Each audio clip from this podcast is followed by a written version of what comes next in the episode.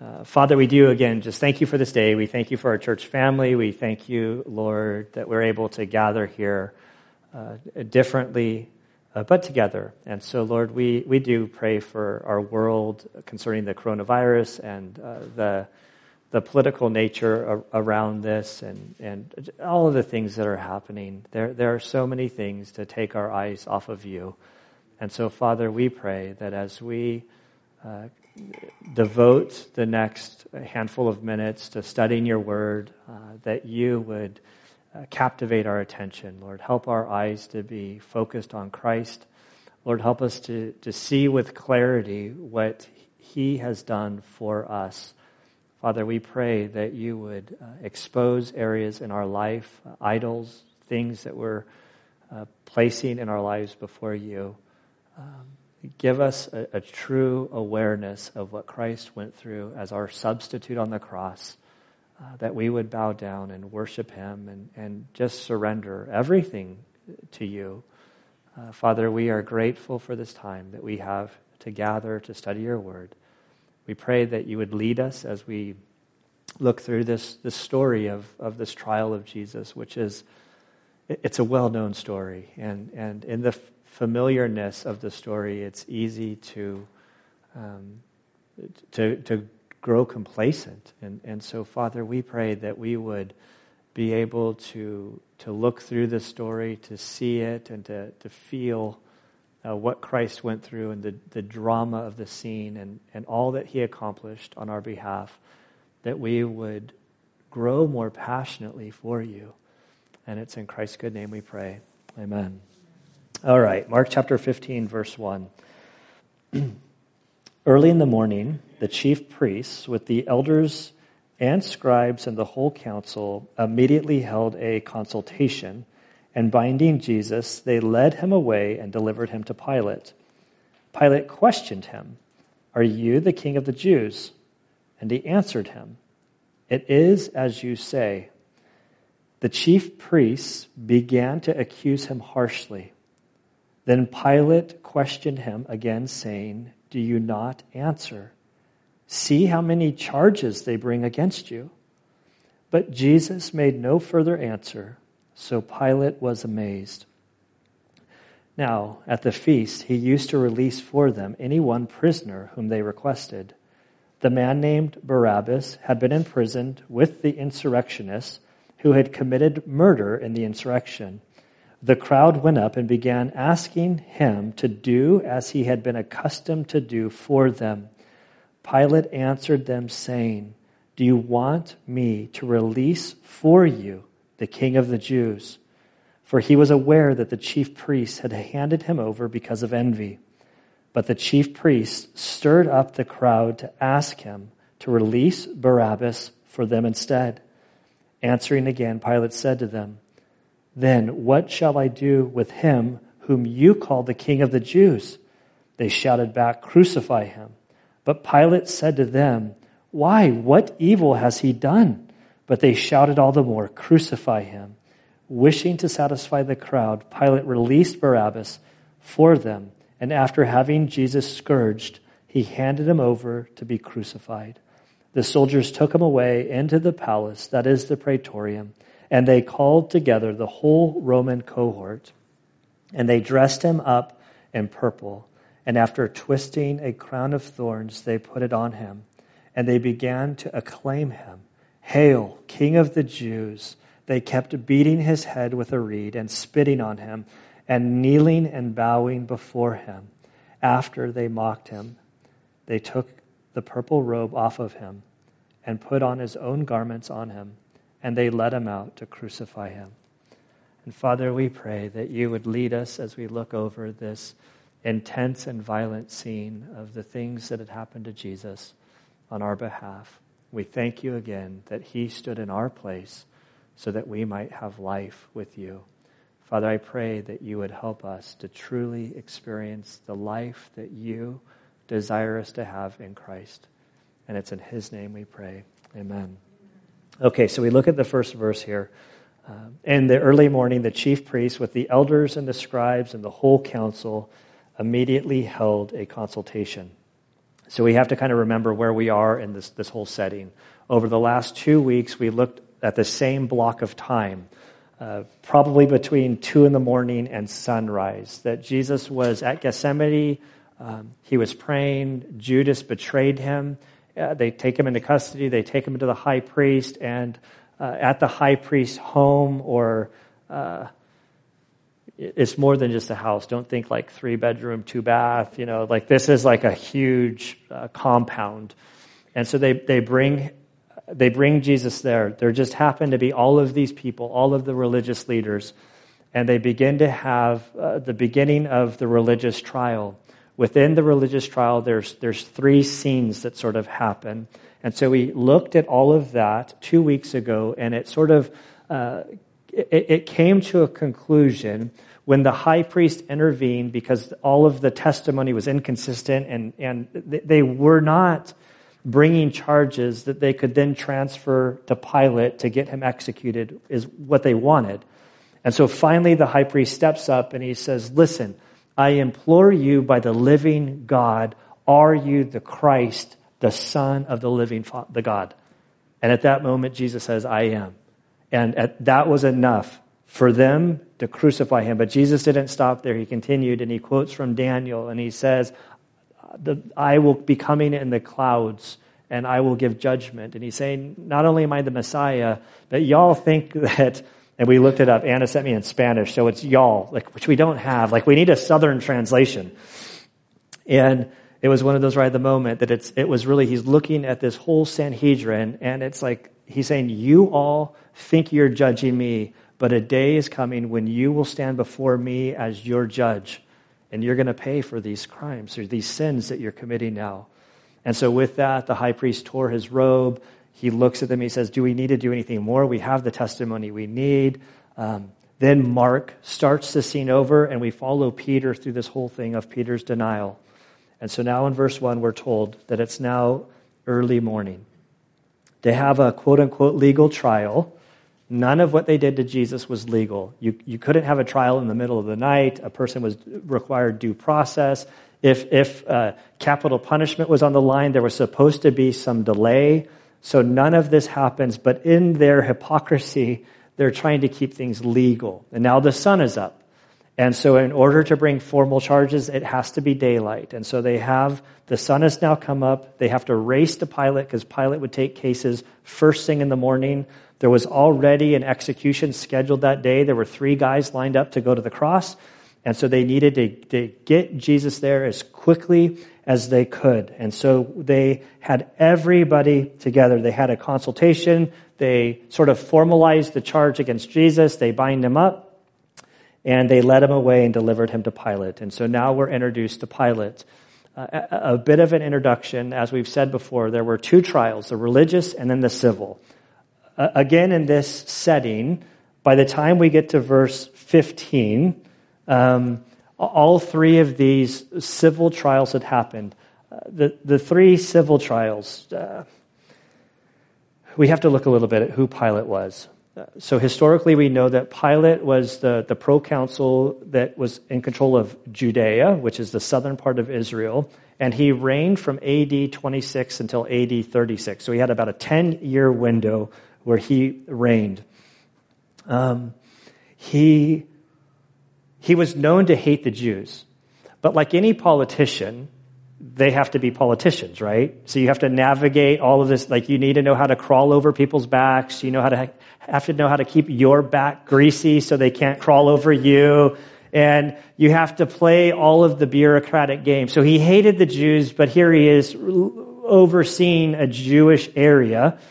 And so there's like diplomacy, but deep down he hated them. And it was just known, like some of the stuff that he did in the temple later on, like desecrating the temple, like he, he, he did not, he did not like the Jews. Um, and we also know that he was an expedient ruler. So I look at myself, I identify with him a little bit. Like I kind of believe in the, the, the, the position of a bad decision made quickly is better than a good decision that takes three years to get to. You know, like let's just do it and then we'll make mid-course corrections. I say that as a criticism to myself, but that's just, I'm just like, uh, Give me the information. Let's make a decision and roll with it. Like, there's nothing worse than me. Like, let's think about it. Oh, can, can we can we just make a decision and then like think about the problems that we have now like as we're moving forward it's easier to steer a parked car than a parked car you know and and uh, i can hear she's one of them so um, so he he was known for making things rash and quick and he was happy to throw a bone if it could keep things in his control calm remember pax wrote romana the peace of rome that Rome, there was freedom of religion. You could do all sorts of things, but if there was any sort of insurrection or any sort of problem, they would basically put their iron fist down on it. And so Pilate doesn't want um, a, a, riot to happen. He doesn't want the mob mentality to get out of control. And so as they bring Jesus to him, he becomes aware that Jesus is a Galilean. And Pilate would normally leave at Caesarea. It's this beautiful uh, Herod's palace on the coast, literally Club Med of the day. And he was there all of the time. But during the feast, he would come to Jerusalem just to, to keep things calm in case there was any sort of insurrection. And so he's there and he learns that Jesus is a Galilean. And when he learns that Jesus is a Galilean, he knows that Herod is in town from Galilee also. And so Herod would actually be the guy that would be the, the, the, the, ruler of the area that Jesus is from. And he's like, hey, he's from that guy's jurisdiction. I'm going to send him over there. Jesus doesn't like him. This is the guy that had John the Baptist beheaded. Uh, we also know in his interaction with John the Baptist, John the Baptist is calling out for him for his sin. Remember, he's he's taken his brother's wife, who's also like his niece. It's like a real Jerry Springer situation. And I, I forget all the things, but John the Baptist is calling him out for his sin. And, and then as he's doing this, we're told that Herod was really entertained by Herod, or by John the Baptist. Herod's entertained by John the Baptist, and so they're, they're dialoguing. And so now Jesus is before this guy, and the whole scene from the other accounts, Jesus doesn't say a word to Herod. Jesus, we're told that Herod is very intrigued by Jesus. He would like to have a conversation with them. It's, it's like, hey, he has an opportunity to meet this rock star. Let's talk. And uh, Jesus doesn't say anything. So he's, he's very quickly returned to Pilate. And so all of this happens sort of in the shadows of, of today's text. And so here we are. Pilate is going to question Jesus in verse 2. Pilate questioned him, Are you the king of the Jews? And in this question, we see the duplicity, I think that's a good word, or the hypocrisy, the inconsistency, the lies of the religious leaders because Jesus was charged religiously under Jewish law for blasphemy. He claimed to be the Messiah. It was at that moment that the high priest tore his clothes. But when he's delivered to Pilate, those aren't the charges that are brought before him. He's brought before the Romans for being an insurrectionist, saying, This guy claims to be the Jews, or the king of the Jews. I had another thought going through there. Um, and so when he's brought before Pilate, Pilate's like, Okay, they're saying that you're the king of the Jews. Is, is that an accurate charge? And Jesus answered, It is as you say. And so this response of Jesus, it it's not like he, it's not like the previous when the high priest says, "Are you the Messiah?" and he says, "I am." This, this is a response that's more, yeah, like I would word it differently. That's because he's getting at insurrection. That, that he's trying to lead this sort of this re- revolt against Rome. And so Jesus is like saying, yes, I'm the king of the Jews, but not like you're thinking. But he doesn't say much. And at this point, the chief priests, were told in verse 3, began to accuse him harshly. Like I see this like a fisherman trying to like set the hook on the fish. You know, you get a bite and you're like, oh, this is a big one. I don't want to let it go. And and so they, they get everything together. They, they have him on these religious charges. Their conscience, uh, uh according to Jewish law, this is a guy who's a blasphemer. We can, we can kill him. We just have to do it in a way that the Romans will care about it because the Romans wouldn't care about a guy that claimed to be God. There was people that all kinds of thousands of gods. But an insurrectionist is something that they would not deal with. Barabbas, he was, he was an insurrectionist. That's what he was going to the cross for.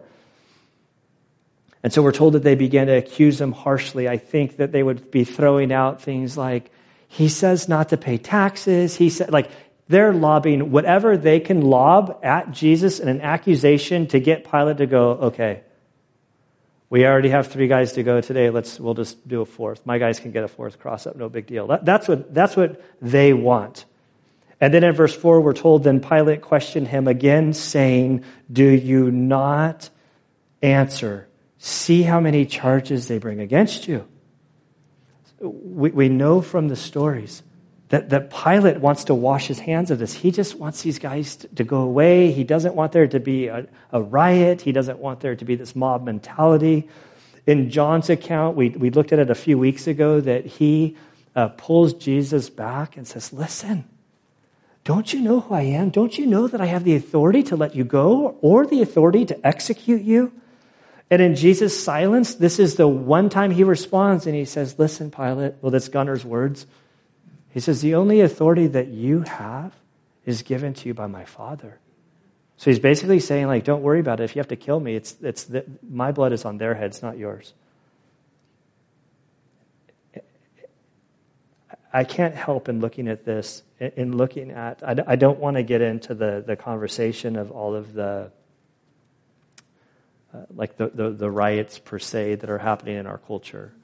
Uh, I know a few weeks ago, like driving through Escondido to see the buildings like uh, boarded up, it was just like, uh, it just kind of made you sick, kind of made you angry, kind of made you like, like just this confliction of, of like what is going on. And, and I don't want to get on the commentary of what I think, but my observation of sort of the politicians on both sides None of the politicians, like, well, I'm not going to argue with myself in front of you.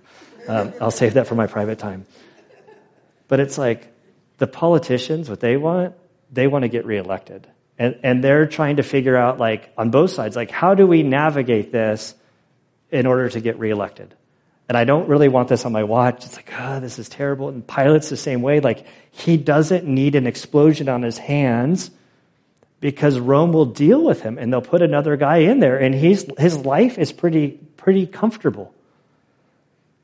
And so he's like from every angle trying to get out of this situation. But Jesus remained silent, verse 5.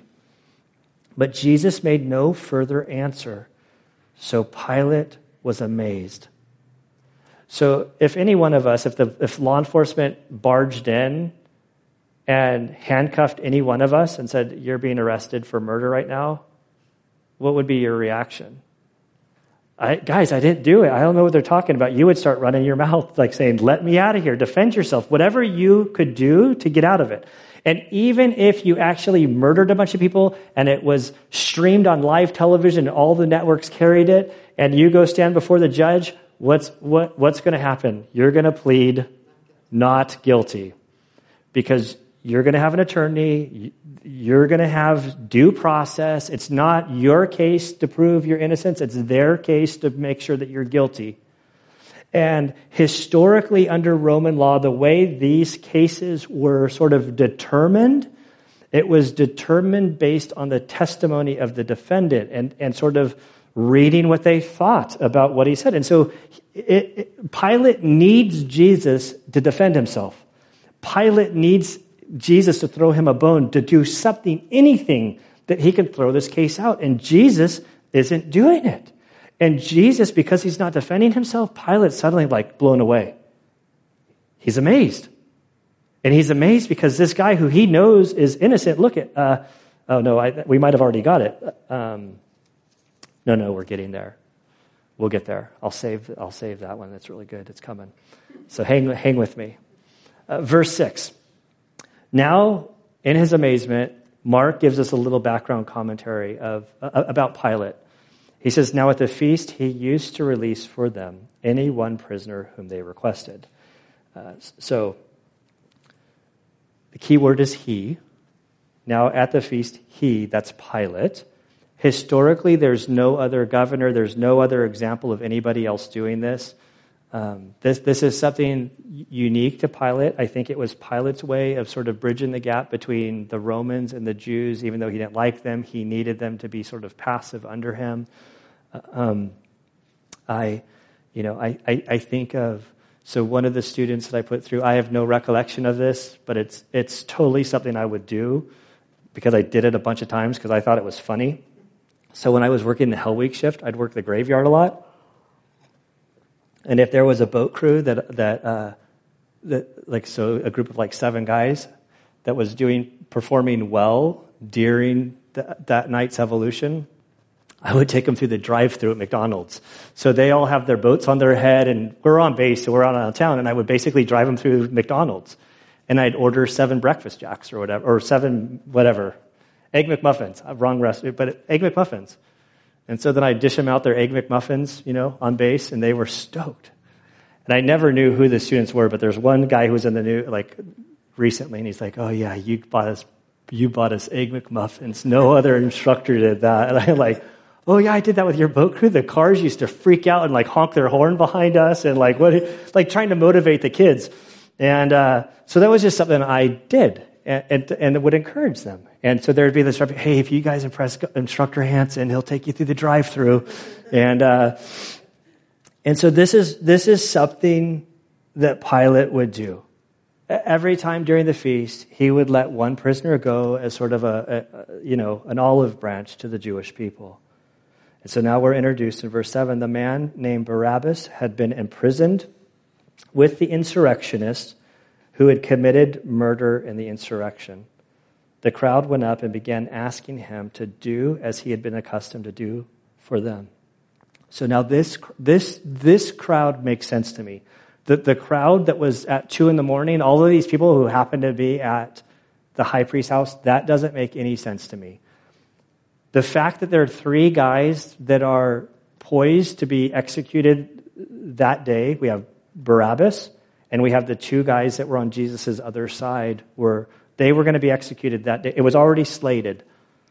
And and so now we're introduced to Barabbas. He's been in prison during this with the insurrectionist and had committed murder in the midst of the insurrection.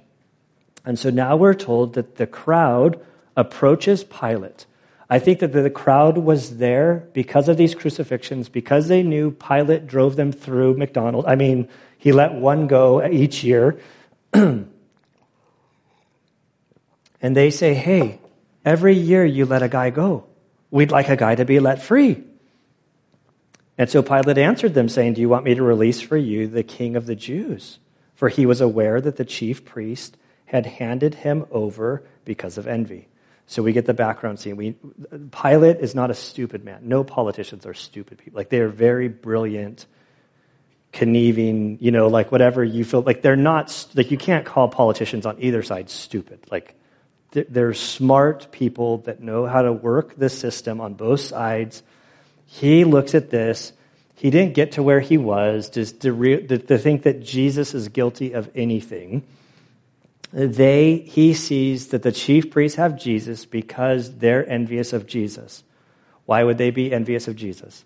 Remember, this is if this is if we're calling this Thursday or Friday, it was just on Sunday that Jesus made his approach into Jerusalem, that they had the palm branches and we celebrate Palm Sunday. They were all rejoicing that their king had come.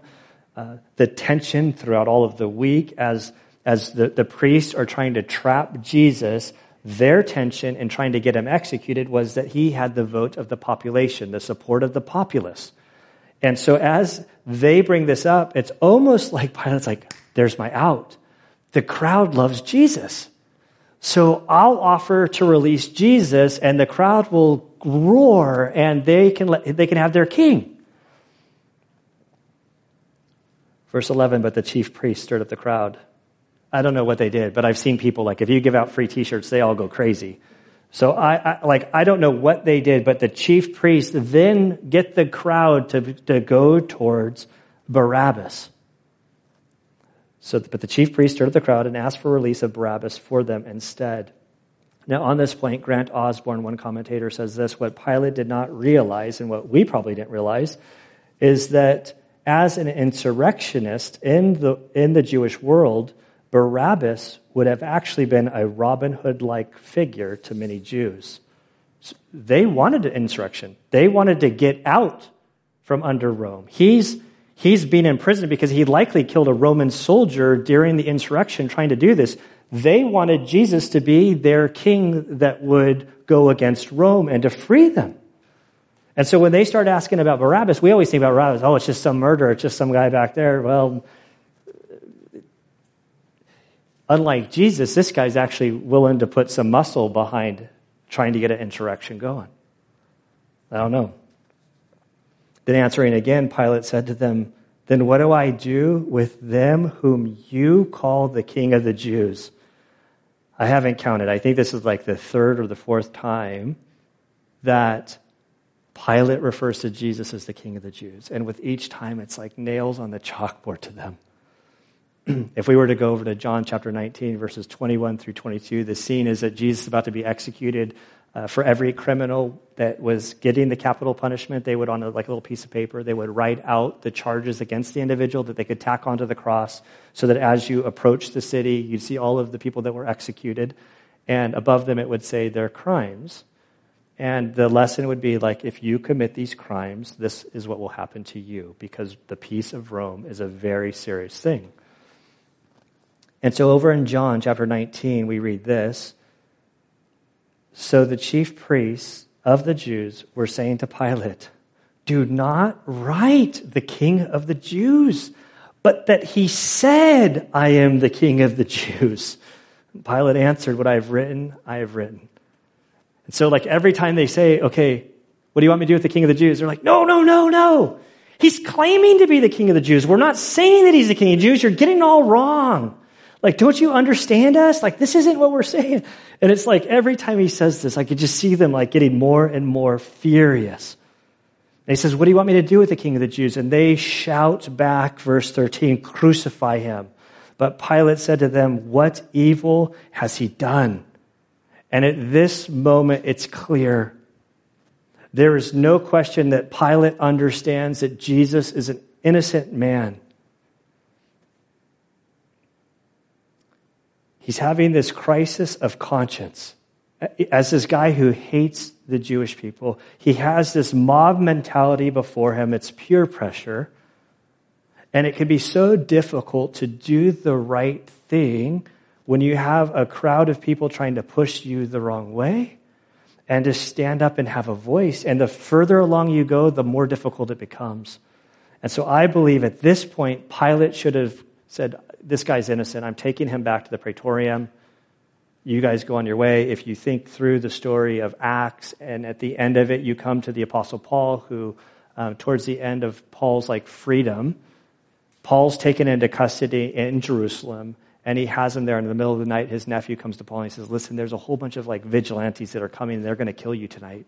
Paul says, Hey, can you do me a favor and go tell the guards? like, go let them know. And the Romans, when they heard about this, they said, Okay, it's two in the morning. We're going to get a, like, it's huge garrison. We're going to give you safe escort down to Caesarea. We're going to put you in, in custody where you're protected.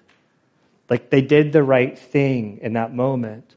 But that's 30 years down the road. Pilate could have done that same thing, but Pilate decides to give way to the crowd.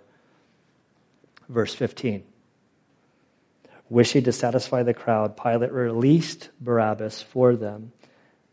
And after having Jesus scourged, he handed him over to be crucified. So the reason that he let Barabbas go and that he's, he's sentencing Jesus to death is because of the, the, the crowd. He couldn't stand and do the right thing. He was more concerned about keeping the peace of everything. Now, this, this, this word scourged, it, it's, uh, it was often referred to as a half death. So we know like the Jews could give like a lashing of 39 times. Um, that's because they didn't have the capacity to do the capital punishment. The Romans, they could, they could do this unlimited. Often it would bring a person so close to death, violent. Our, our culture couldn't handle this. Our culture can barely handle the reality that meat comes from animals, like, like let alone that's what I love about Valley Center kids. When you go to somebody's house, they're like, "Who are we eating tonight?" You know, it's like, oh, they they they get it. You know, like, and and uh, so this this beating would be ruthless, uh, horrific. Michael Card says this about this. Uh, the only reference in first century literature says that a man would be flogged until the flesh hung from, from his back. People were frequently disemboweled by the flagellum It could tear through the flesh and bite into bone and sinews. Josephus refers to a scourging he witnessed that re- resulted in the entrails of the victim becoming visible. So it wasn't just a whip, it was like a whip with a bunch of different things that, the, like, that came out of it. And at the end of the little leather strands, there'd be like a bone and metal. So when they whipped it into the person, it would get stuck in the person. And the only way to get it out, you'd have to pull back harder. And with that would come flesh. People could lose eyeballs and their flesh would come out. And it would totally, uh, uh to say that it would put a person into shock is an understatement. This, this would be the equivalent of, uh, I, I, think the purpose of like when you watch Spanish bullfighting, or maybe you guys don't watch Spanish bullfighting, but you know, they throw the little daggers into the bull to slowly like kill the bull over time so that it can go quickly at the end. This is to speed up the killing process. And we see, we're going to see, I think it's next week, we, we get to where Jesus can't even carry the crossbeam of the cross because he's in so much shock. And Simon, I think it's, is it Simon? The guy, we'll get there next week, I think but he has to pick up and carry the cross for Jesus because Jesus is in so much shock. It's the reason that Jesus is the only person who doesn't have his legs broken. Remember, they have their parties to get to. It's a holiday weekend. Jesus' body was so broken getting to the cross that he died without them having to accelerate things by breaking the legs. Now, Barabbas, this man who was released, so in Matthew 27, verses 16 through 17, depending on which translation you use, um, because different translations use different manuscripts, which I don't want to get into textual criticism right yet. But there are some manuscripts, I'm just going to read this from Grant Osborne, and some manuscripts of Matthew 27, 16 through 17, his name is ironically Jesus Barabbas, referring to Barabbas. Thus, what his name means is Jesus, the Son of the Father, because Barabbas means Father. So the true Son of the Father, Jesus, will die in the place of the wicked Son of the Father, Barabbas.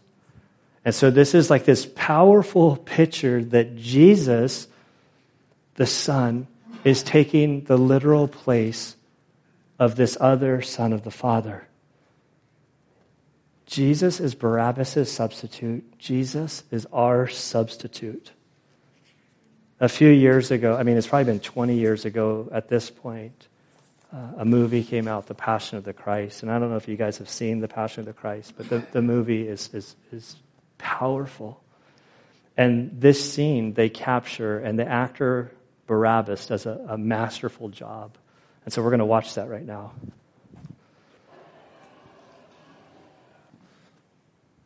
It's a powerful scene, and the actor that plays Barabbas does a masterful job. From that, from that point, verse 16, the soldiers took him away into the palace, that is the praetorium, and they called together the whole Roman cohort. They dressed him in purple, and after twisting a crown of thorns, so they put on purple, the, the color of royalty, they, they twist a, a, a crown of thorns, and they they put it on him, it would have uh, pierced the skin. It's potential that it pierced into the actual skull, that those thorns are so sharp. And they began to acclaim him, Hail, King of the Jews. They kept beating him, uh, they kept beating his head with a reed. Think about the crown of thorns in there, then they're beating it, pressing it in with every punch and spitting on him and kneeling and bowing before him, mocking him.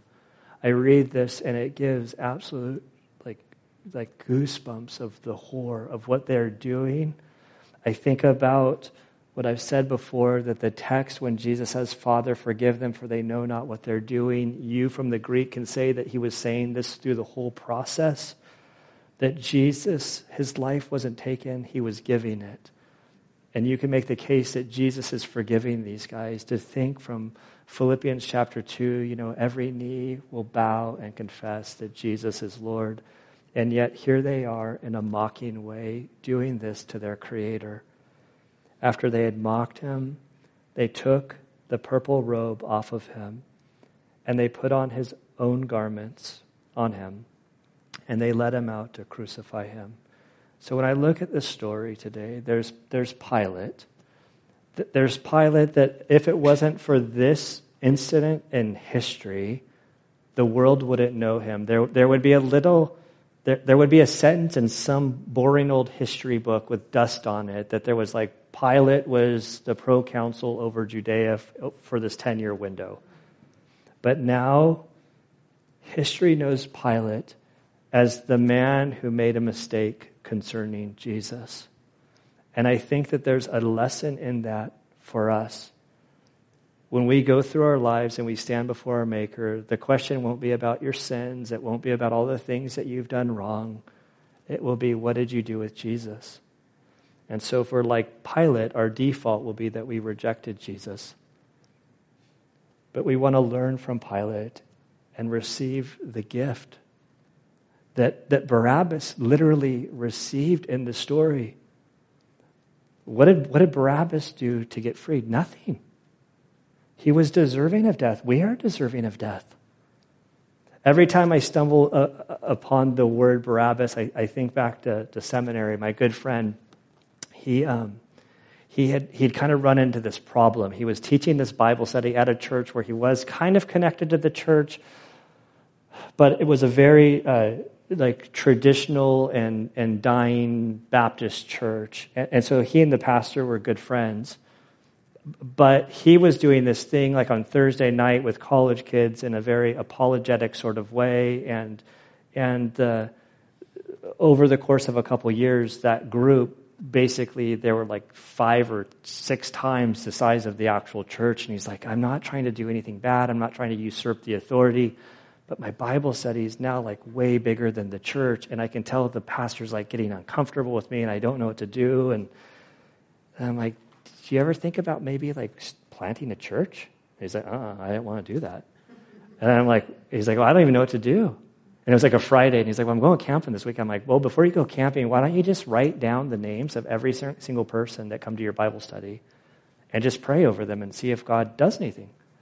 And and so he came back on Monday or Tuesday, whatever, the next time we were in class. He's like, Gunnar, I'm going to plant a church. I'm planning Barabbas Road Church, which is now a church in, in Pacific Beach, a pretty decent sized church. And I remember um, going, Barabbas Road Church, that's an interesting one. That, that name Barabbas doesn't really, that's not like the Good Samaritan, where like, like we know the story of Barabbas, but those that are in church, he's like, well, it's a great, it's a great conversation piece. And so I, I remember the slogan on their church for many years was, We are Barabbas. And like their testimonies kind of relate to Barabbas. And so this weekend or this week, I went to their website just to see if they had, like, I remember it was a really good quote, but they've, they've changed it. They've grown. And, and so on About Them, they, they read, they, they show this passage about Barabbas being released. And then this is what, what he wrote. He says, We can see that Barabbas, the guilty one was set free because Jesus, the innocent one, took his place. We today, like Barabbas, are able to look at Jesus on the cross and say, That should have been me. Jesus took our punishment and our death upon himself on the cross. We are free from sin and death because Jesus took our place. In the same way, he literally took the place of Barabbas. This is the theological term of substitutionary atonement that we had the wrath of God due us, and Jesus was our substitute, that he went to the cross in our place. And there's nothing that you can do to earn salvation. It's a gift, it's, it's grace, it's what he did for us. The only thing that we do is respond by faith. And my prayer is that we, like that actor, like on the screen, like as he's skipping off, like that's joy. I mean, that's like you were dead in your sins and transgressions, and now you've been set free. That's what Christ has done for us, and we can live our lives in freedom. Instead of like Charles Swindoll's, one of my favorite quotes that I say all the time, that you guys can probably repeat it with me, is Christians look like they've been baptized in lemon juice. Like, we don't have to be cranky, angry. Like, Jesus paid for our sins. He paid it all. It's complete. And in Him, there's freedom and life and assurance. We're told that His righteousness has been placed in our accounts. That's the word that it's been imputed to our account. It's not our righteousness. Our unrighteousness was credited to Jesus on the cross, and through faith, his righteousness is credited to our accounts. The devil doesn't want us to believe this. The devil wants us to think it's about our works and our good deeds, and that you got to do this, and if you mess up, or if you sin, or you think this, then Jesus is going to just get mad at you and take it all away. That's not what the Bible says. We are secure in him by grace alone.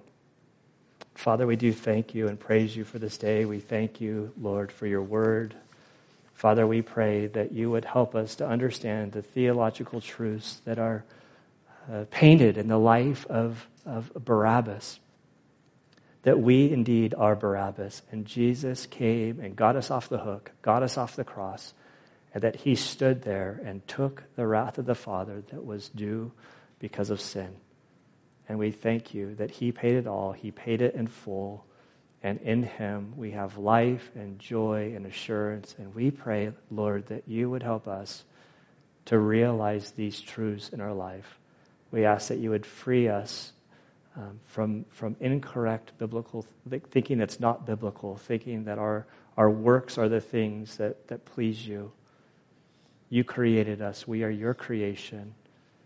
You loved us so much that you sent Jesus to die for us. Father, I pray that you would help us to stand in grace, as Paul writes in Romans 5:1, that we would stand in grace, that we would live by grace, and that you would receive all the glory from our lives. And it's in Jesus' good name we pray. Amen.